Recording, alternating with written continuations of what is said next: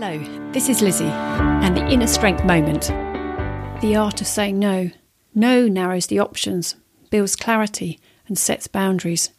We show to ourselves and those we work with and for that these or this is the thing that I'd like to grow more.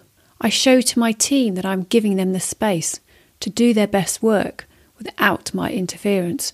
No allows us to focus, to articulate with clarity, and give credit for our choices by giving time for great decisions. The art of saying no isn't about saying I'm not pulling my weight, but more about saying that I'm going to serve you the best by doing one thing great.